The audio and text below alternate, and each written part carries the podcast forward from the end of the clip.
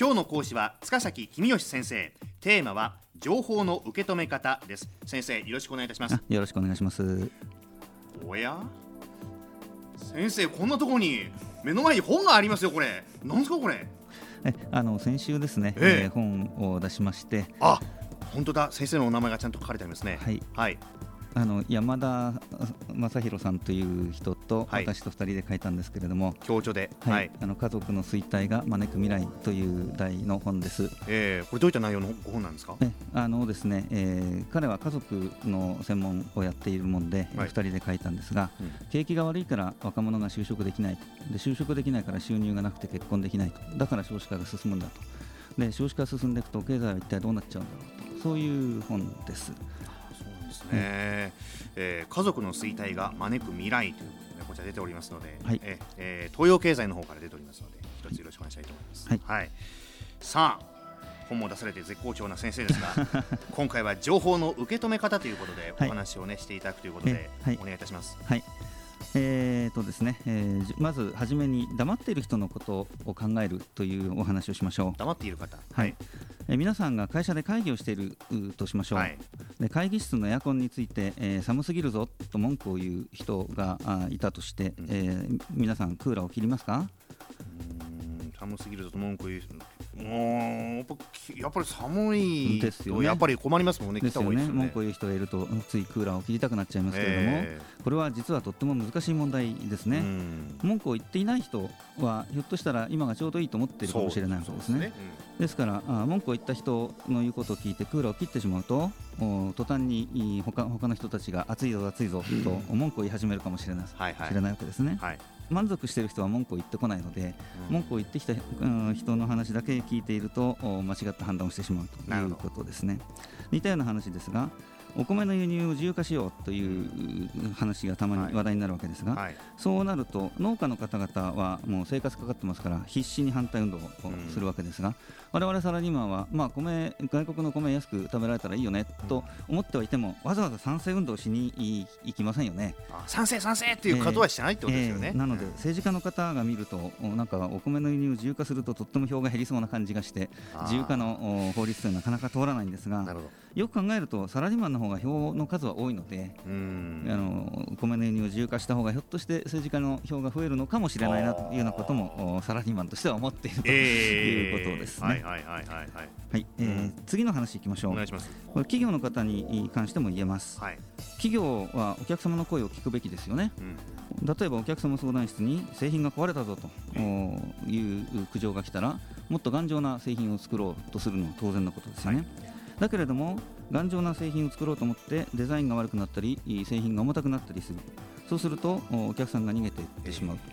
でお客さんが逃げていってしまったときにどうしてなんだろうとこれはもっとお客様の声をもっと聞かなきゃいけないということでますますうん重たくてえデザインの悪い製品を作ってしまうっていうこともありますね。はいの逃げていったお客様はいちいちクレームしに来ませんのでのクレームしに来たお客様のことだけ聞いていると間違った判断をしてしまうというようなこともあるわけです。情報の取り方というのは、あまあ、あ言うは安く行うは形ですが 気をつけなくちゃいけないなと思いますね。ね。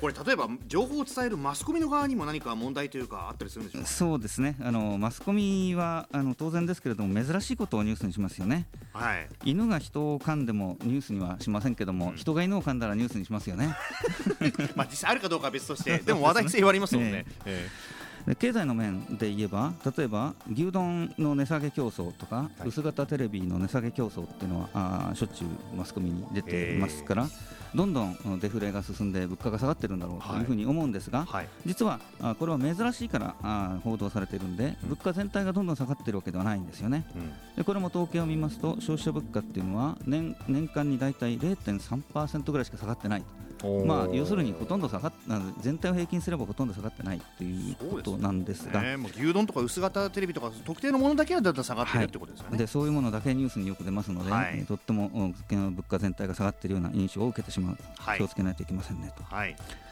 とマスコミの話を聞くときにもう一つ気をつけなくちゃいけないことがあってマスコミはいい話より悪い話の方が好きですね。もしれませんね、えーですから、えー儲かってる会社の話より問題を抱えているは会社の話をしたがりますし、はい。政府の批判をするのは毎日のように政府の批判はしてますけども、うん。マスコミが政府を褒めたっていう話はめったに聞かないですよね、えー確かに。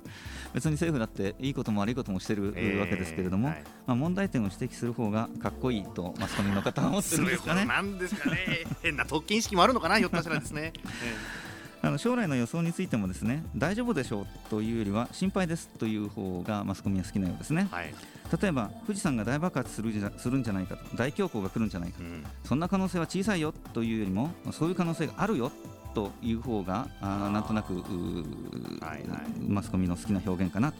えまあ日本人が悲観的な話をあー聞きたがるからっていうこともあるのかーもしれませんけどそういうメンタリティもあるんね。でしょうかね日本人にはね、ええとそれからこれは以前にもお話ししたんですがマスコミはあの極端な話をして、はい。目立つ人お面白い話をする人があー好きですから、えマスコミに出てる人というのはそういう傾向があるのかなっていうこともちょっと注意して聞いたらいいと思いますですね。